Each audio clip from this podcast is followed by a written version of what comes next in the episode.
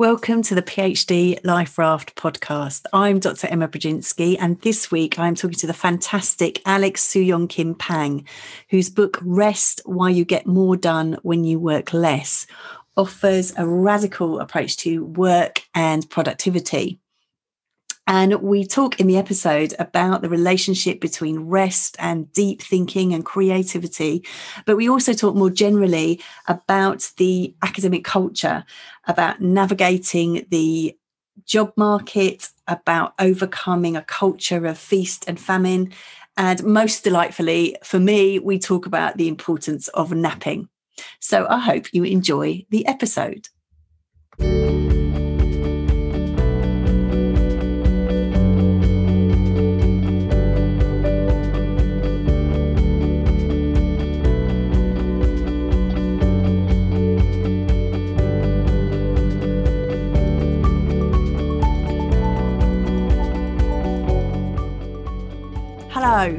Alex. Hello, Emma. It's great to be with you. Thank you so much for being here. Um, your book Rest is truly awesome and was a real game changer, and eye opener for me when I read it. And I find myself recommending it to lots of PhD students because um, they're in that culture of where overwork is a badge of honor and they're just exhausting themselves. Um, and they're not getting much done. And so I know you have got so much wisdom on this topic, and I'm really looking forward to talking to you about it. Oh, great. So am I. Um, but before we begin, I always ask people about their own experience of um, graduate study and how you got into the work that you do now. So, um, my graduate study, uh, first off, I did a you know um, a doctorate in history of science, and wow. um, my actually my my father is an academic, though he's a he's a Latin Americanist, works on 19th century Brazil. So. Okay. Um, uh, and so, you know, for me, um, uh, grad, sort of going to going to graduate school is part of you know a grand plan of sort of going into the family business. Okay. And so, you know, right or and um, you know, right or wrong, I assumed that this was you know something that uh, something that sort of I was going to you know kind of uh, move straight into and you know have a career that you know sort of was your kind of recognizable academic you know sort of academic life of the mind. Um, and so I was in grad school for five years and then did a couple postdocs. And by that time, it was the mid 90s and you know the sort of predicted wave of um, retirements at that time mm. that were supposed to clear the way for a new generation of scholars. Those retirements were happening, but replacements were not. Right, yeah, um, yeah. or of academia, at least in the U.S., was discovering that it was possible to simply, um, you know, close down lines and make people adjuncts instead. And so, after several years on the market where um, I applied for everything that I was remotely, and sometimes I do mean remotely, qualified for. uh, I decided, you know, it was it was becoming increasingly clear that the window was closing um, for getting a job, and basically I got lucky and got a sort of uh, got a position as managing editor of the Encyclopedia Britannica, which at the time was moving into being a being a from being a print publisher to a digital publisher. There weren't that many people who had any sort of expertise on this. Um, I had designed a couple course web pa- websites, which really were just you know you know folders of web pages. But you know, in 1995, that was like this incredible thing, um, and it was you know enough to get me sort of to get me out of academia and into you know into the corporate world. Um, from which you know, and so you know, since ever since then, I have um, worked first in publishing and then as a technology forecaster and consultant, and have for the last few years been also you know um, returned to being a writer. So um, I've f- published this spring the third of um, three trade press books about technology, work, and creativity. This one being uh, about um, the shorter workday, the four day week, which is kind of a sequel to Rest. So um, I, I, suppose that you know, in a way, I've managed to kind of by uh, maintain a little bit of connection to the academic world, enough so that you know I have. Uh, so that I've got at least access to the things that are cool about it and the resources that allow me to do uh, to continue to do interesting work, um, and you know also to maintain a sense of kind of the life of the mind, sort of outside of you know the sort of conventional structures and reward systems of professorships, you know, etc. So that's who I am. That's so useful because, as you outlined, that the climate has changed, is still changing, and lots of people I know listening to this will be thinking about how to navigate that landscape. And i think it's really useful to hear people people's stories and how they how they have done that. Yes. Um, and i um, think that you know there is I not uh, I'll try I'll try not to interrupt too many times during our conversation. Oh no, please do. but you know I think that or we you know we still have this language around sort of a crisis in the humanities or a crisis in you know the historical profession and hiring, and I think that what that misses is crises actually come to an end, um, and you go back to something you have an opportunity to go back to something like normal.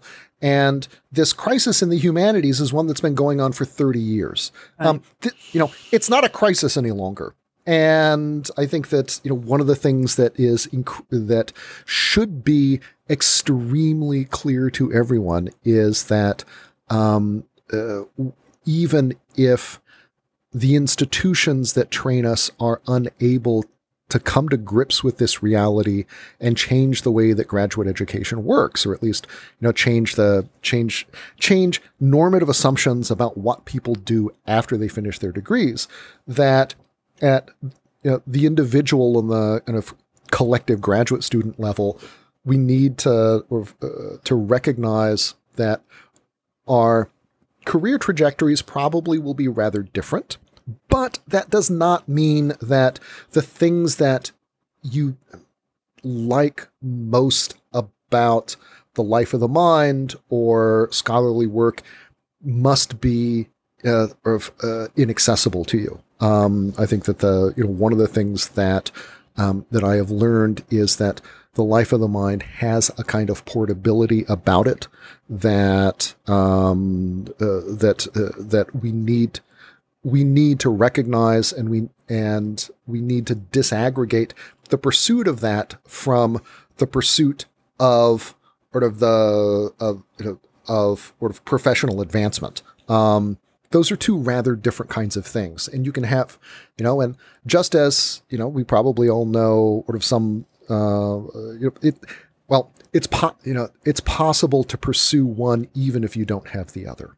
Mm, I love that. The portability of the life of the mind. That is definitely another podcast episode. I love that. Thank you. Um, and so, on this theme of the portability of the life of the mind, uh, what I love um, about the, well, there's many things that I love about the book also what I love is that you seem to love napping as much as I love napping. That I love. Um, but but there's a brilliant chapter called "The Science of Rest," and this the, the book is so thoughtfully and elegantly researched. Um, and I'd I'd love I'd love you to just say a little bit more about the research that went into um, well the scope of the book, the research mm-hmm. that went into it.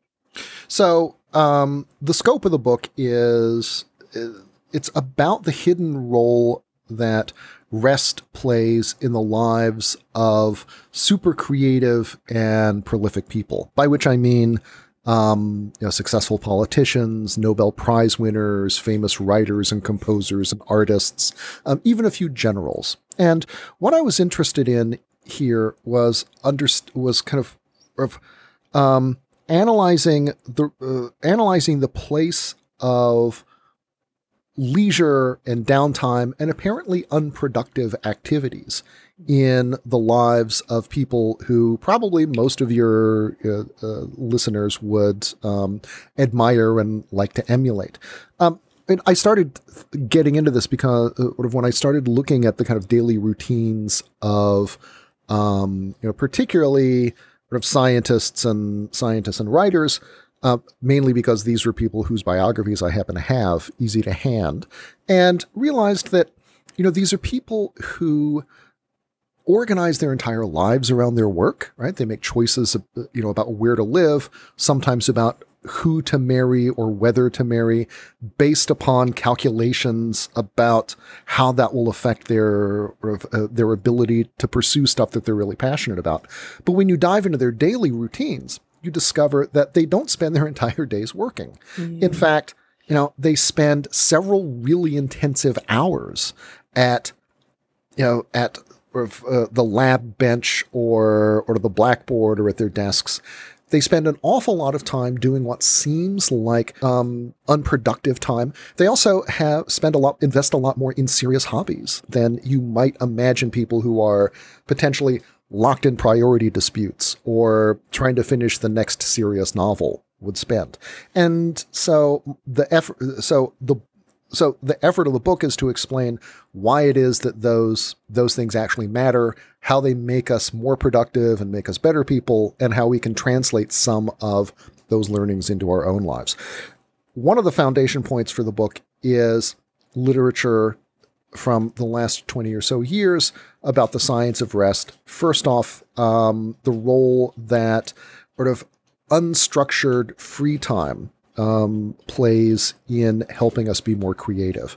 And I think the two big things that uh, that uh, that the research teaches us is that first of all, our minds actually have an awful lot going on during those unstructured periods of sort of in which we allow our minds to just wander. Um, and that when you when you look at what's going on in the brain in those moments, um, or the brain moves into uh, or switches on what neuroscientists call um, the default mode network, which is a, which turns out to be a set of connections between creative centers in the brain and sort of the visual center um, memory, such that it's people are able or the mind, when people turn their attention to other things, continues to work on outstanding problems or unsolved problems that have recently occupied their conscious attention. So, the very simple example of this is something that happens to all of us every day. You know, we try to remember, say, you know, who was, you know, who was the actor who was in that movie and the TV show that had that, you know, that song, and it's on the tip of your tongue and you can't quite remember. A few minutes later, you're doing something else, and all of a sudden the name pops into your head. Oh, yeah. You know, that's the default mode network continuing to work on problems even while you're doing something else. And when you look at the daily schedules of very creative people, one of the things you find is that they kind of layer periods of really focused, intensive work with periods that give the default mode network time to do its thing. So, you know, they will work intensively for maybe about four hours or so, and then, you know, go for long walks or work in the garden or do other things for a couple hours.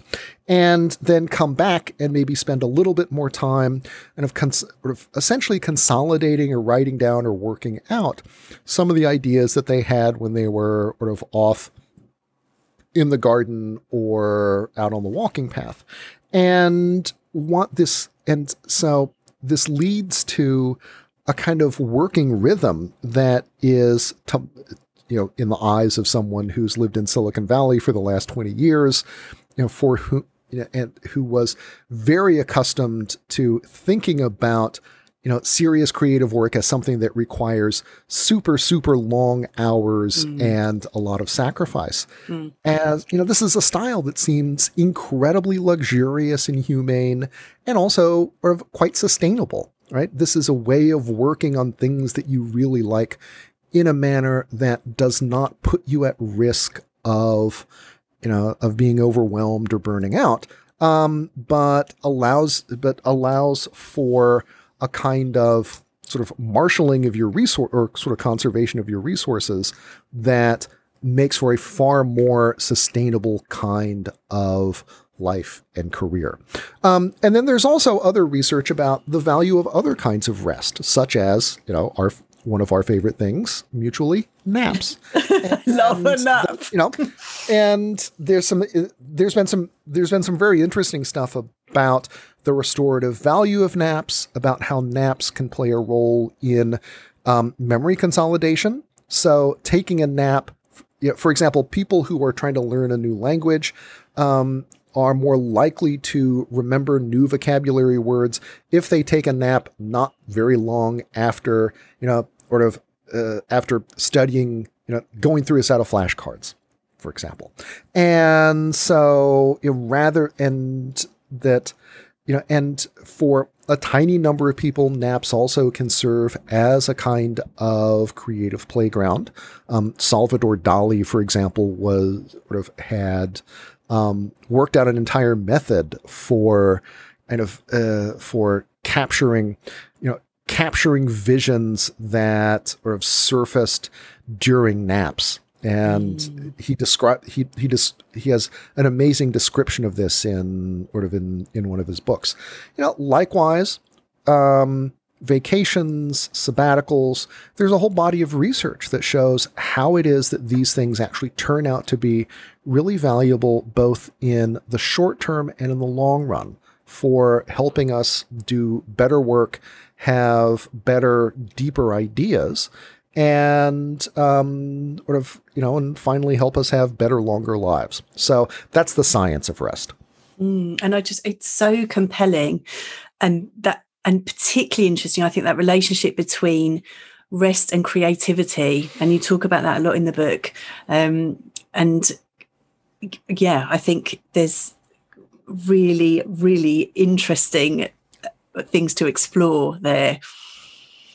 Um, and I now want to ask you to take all of that gorgeous stuff and to um, to really think more particularly around the PhD.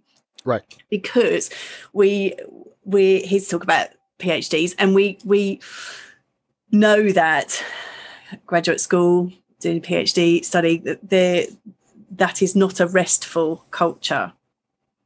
Um, and you said something really interesting when I approached you about um, t- talking to me and you would said something about seeing rest as part of your professional identity i loved that and I'd, I'd love you to say a bit more about about that and what you see in that so I, I think first of all, you're exactly right that um, that graduate school is not designed to be a place that gives you a lot of opportunity to rest, nor is academic culture now one that uh, that sort of that uh, that has much respect for rest or for downtime, right? No. For all you know, for all of the stereotypes that the rest of the world has about you know fuzzy-headed academics who you know sit around all day and kind of think deep thoughts but never do anything.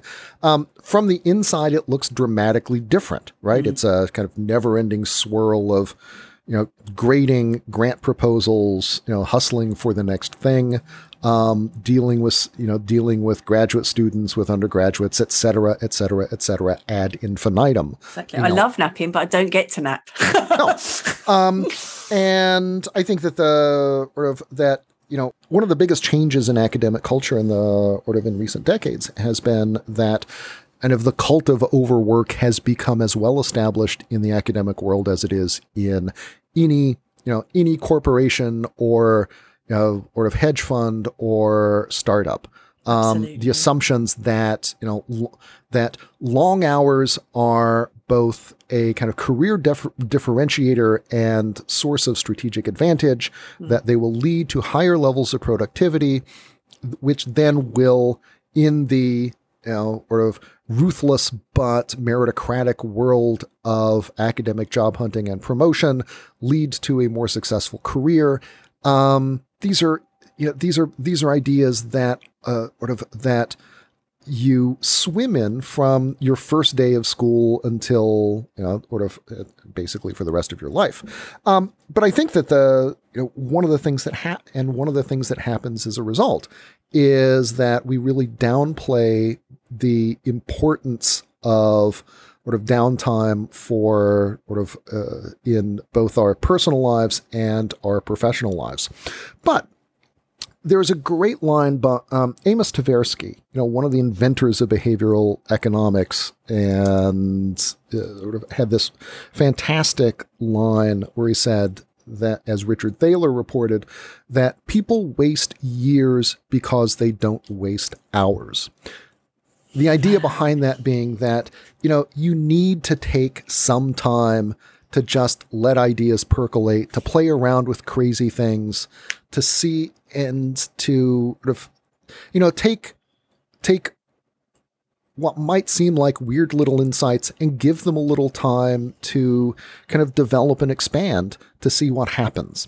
And that if you don't do that, you can be incredibly busy, but you will do work that has no consequence whatsoever. And I think that we are really, really good at the busy part. Um, the problem is that, you know, that busyness often comes at the cost of consequence. And that I think is the great, both the great risk that we run um, individually and also the great, you know, I think the great risk that uh, sort of that universities run, um, sort of as a whole, uh, you know, that they become they become places where you know our citation scores go up, but the importance, you know, the ultimate importance of the work that you do um, sort of goes down. But I think, but you know, to return to the order to the to the to the personal level, that you know what what Tversky points to is that yes, it is really important to read a lot of stuff, right? To think, you know, to sort of to master literatures, to learn kind of the craft of scholarship or of science. But at the same time, it is also important to give your to give your mind time to let that stuff settle, to consolidate what you've learned. Um, at a very practical level, you're more likely to retain often very difficult, very detailed ideas if, you know, if you literally sleep on them. Hmm. Um, that more, you know, and that over the longer run, once you are, you know, once have mastered that material, you are more likely to do really interesting things with it if you give yourself time to kind of just let it play in your mind. And so I think that uh, you know that uh, that that is the big that's the big lesson that we learn from um, Tversky and sort of everybody else who's had insight about this. Yeah, that, I was really you know, taken in the book that you you talk about productivity peaking at about four or five hours per day. Yeah, um, and it's that is very different to the to the narrative that is that's played out and people right. not taking weekends and you know just keeping going late into the night. Um, whereas actually perhaps you will do your best work within four hours. Yes. Um, no no you know fun and fundamentally you know, the idea that or the the more hours you work, the more you will get done is something that is true for very short bursts. Hmm. Um, you know, we can sustain those sorts of hours around exam time, but it's not something that you can do year round. And fundamentally, you will become less productive. Um, you're more likely to burn out. You're more likely to. You're actually more likely to cut to cut corners and to cheat if you are feeling stressed and burned out than than if you're not. And so you know what you are what you are doing is recognizing that um, you will be better at this and more productive and do better work in the long run. If you make space for rest if you take it seriously um, you know despite what every graduate program tells us and that you know then you will if you know if you assume that um, you need to you know you need to you need to get four hours sleep at night and you'll sleep when you're dead and, I, and I think that what you just said there about the kind of around exam time, I think that's really important that people come into perhaps come into PhD study with those skills that they had as an undergraduate, which is very much kind of feast and famine, um, mm-hmm. that you kind of study hard for the exam, get the essay in. Whereas actually, as we always say, you know, the PhD is a marathon, is not a sprint, and you need to have, as you say, sustainable ways of working. Really important. Yeah, no, I think that's I think that's very true. And um, one of the things that I have seen time and again, both in um, biographies, but also in you know my own consulting, is that incredibly smart people have to learn about this the hard way.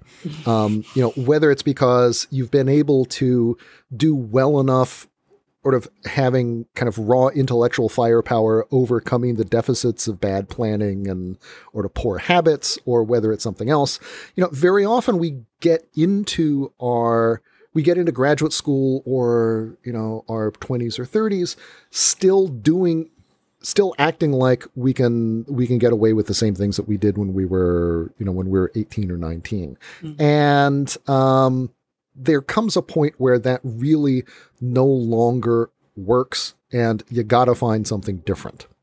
Mm-hmm. And well, you you give us all the research and all the information that shows us why this is a really smart way to go ahead. Um, so again, I'm going to ask another impossible question, um, mm-hmm. but we always ask people at the end to if there's any kind of top tip, any the the one piece of advice that you'd give um, to to take away from your whole body um, of research one piece right. You know i think um, that uh, if there was if there was one thing that i would do um, i would um, have the thing that worked best for me in graduate school um, was when I was living on my own. Um, I turned my I turned my bedroom into my office so that I could close the door on the work. You know, I was writing, but you know, I would be done and then I could just shut the door and I didn't have to look at it, right?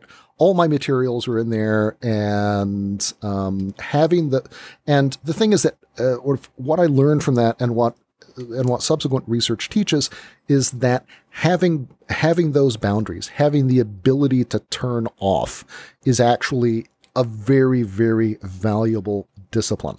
And it is a discipline in the sense that it is challenging, you have to learn how to do it, there is practice involved, but you do get better at it.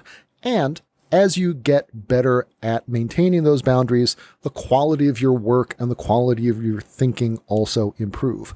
So, whether it is a literal boundary in terms of a door, whether it is temporal, you know, sort of having um, sort of hard and fast rules about not working after X o'clock or on, you know, or being being as rigorous as possible about taking every Saturday or every Sunday off, um, whether it is in the sort of in the form of you know of sort of uh, taking regular vacations um, have that kind uh, have those boundaries.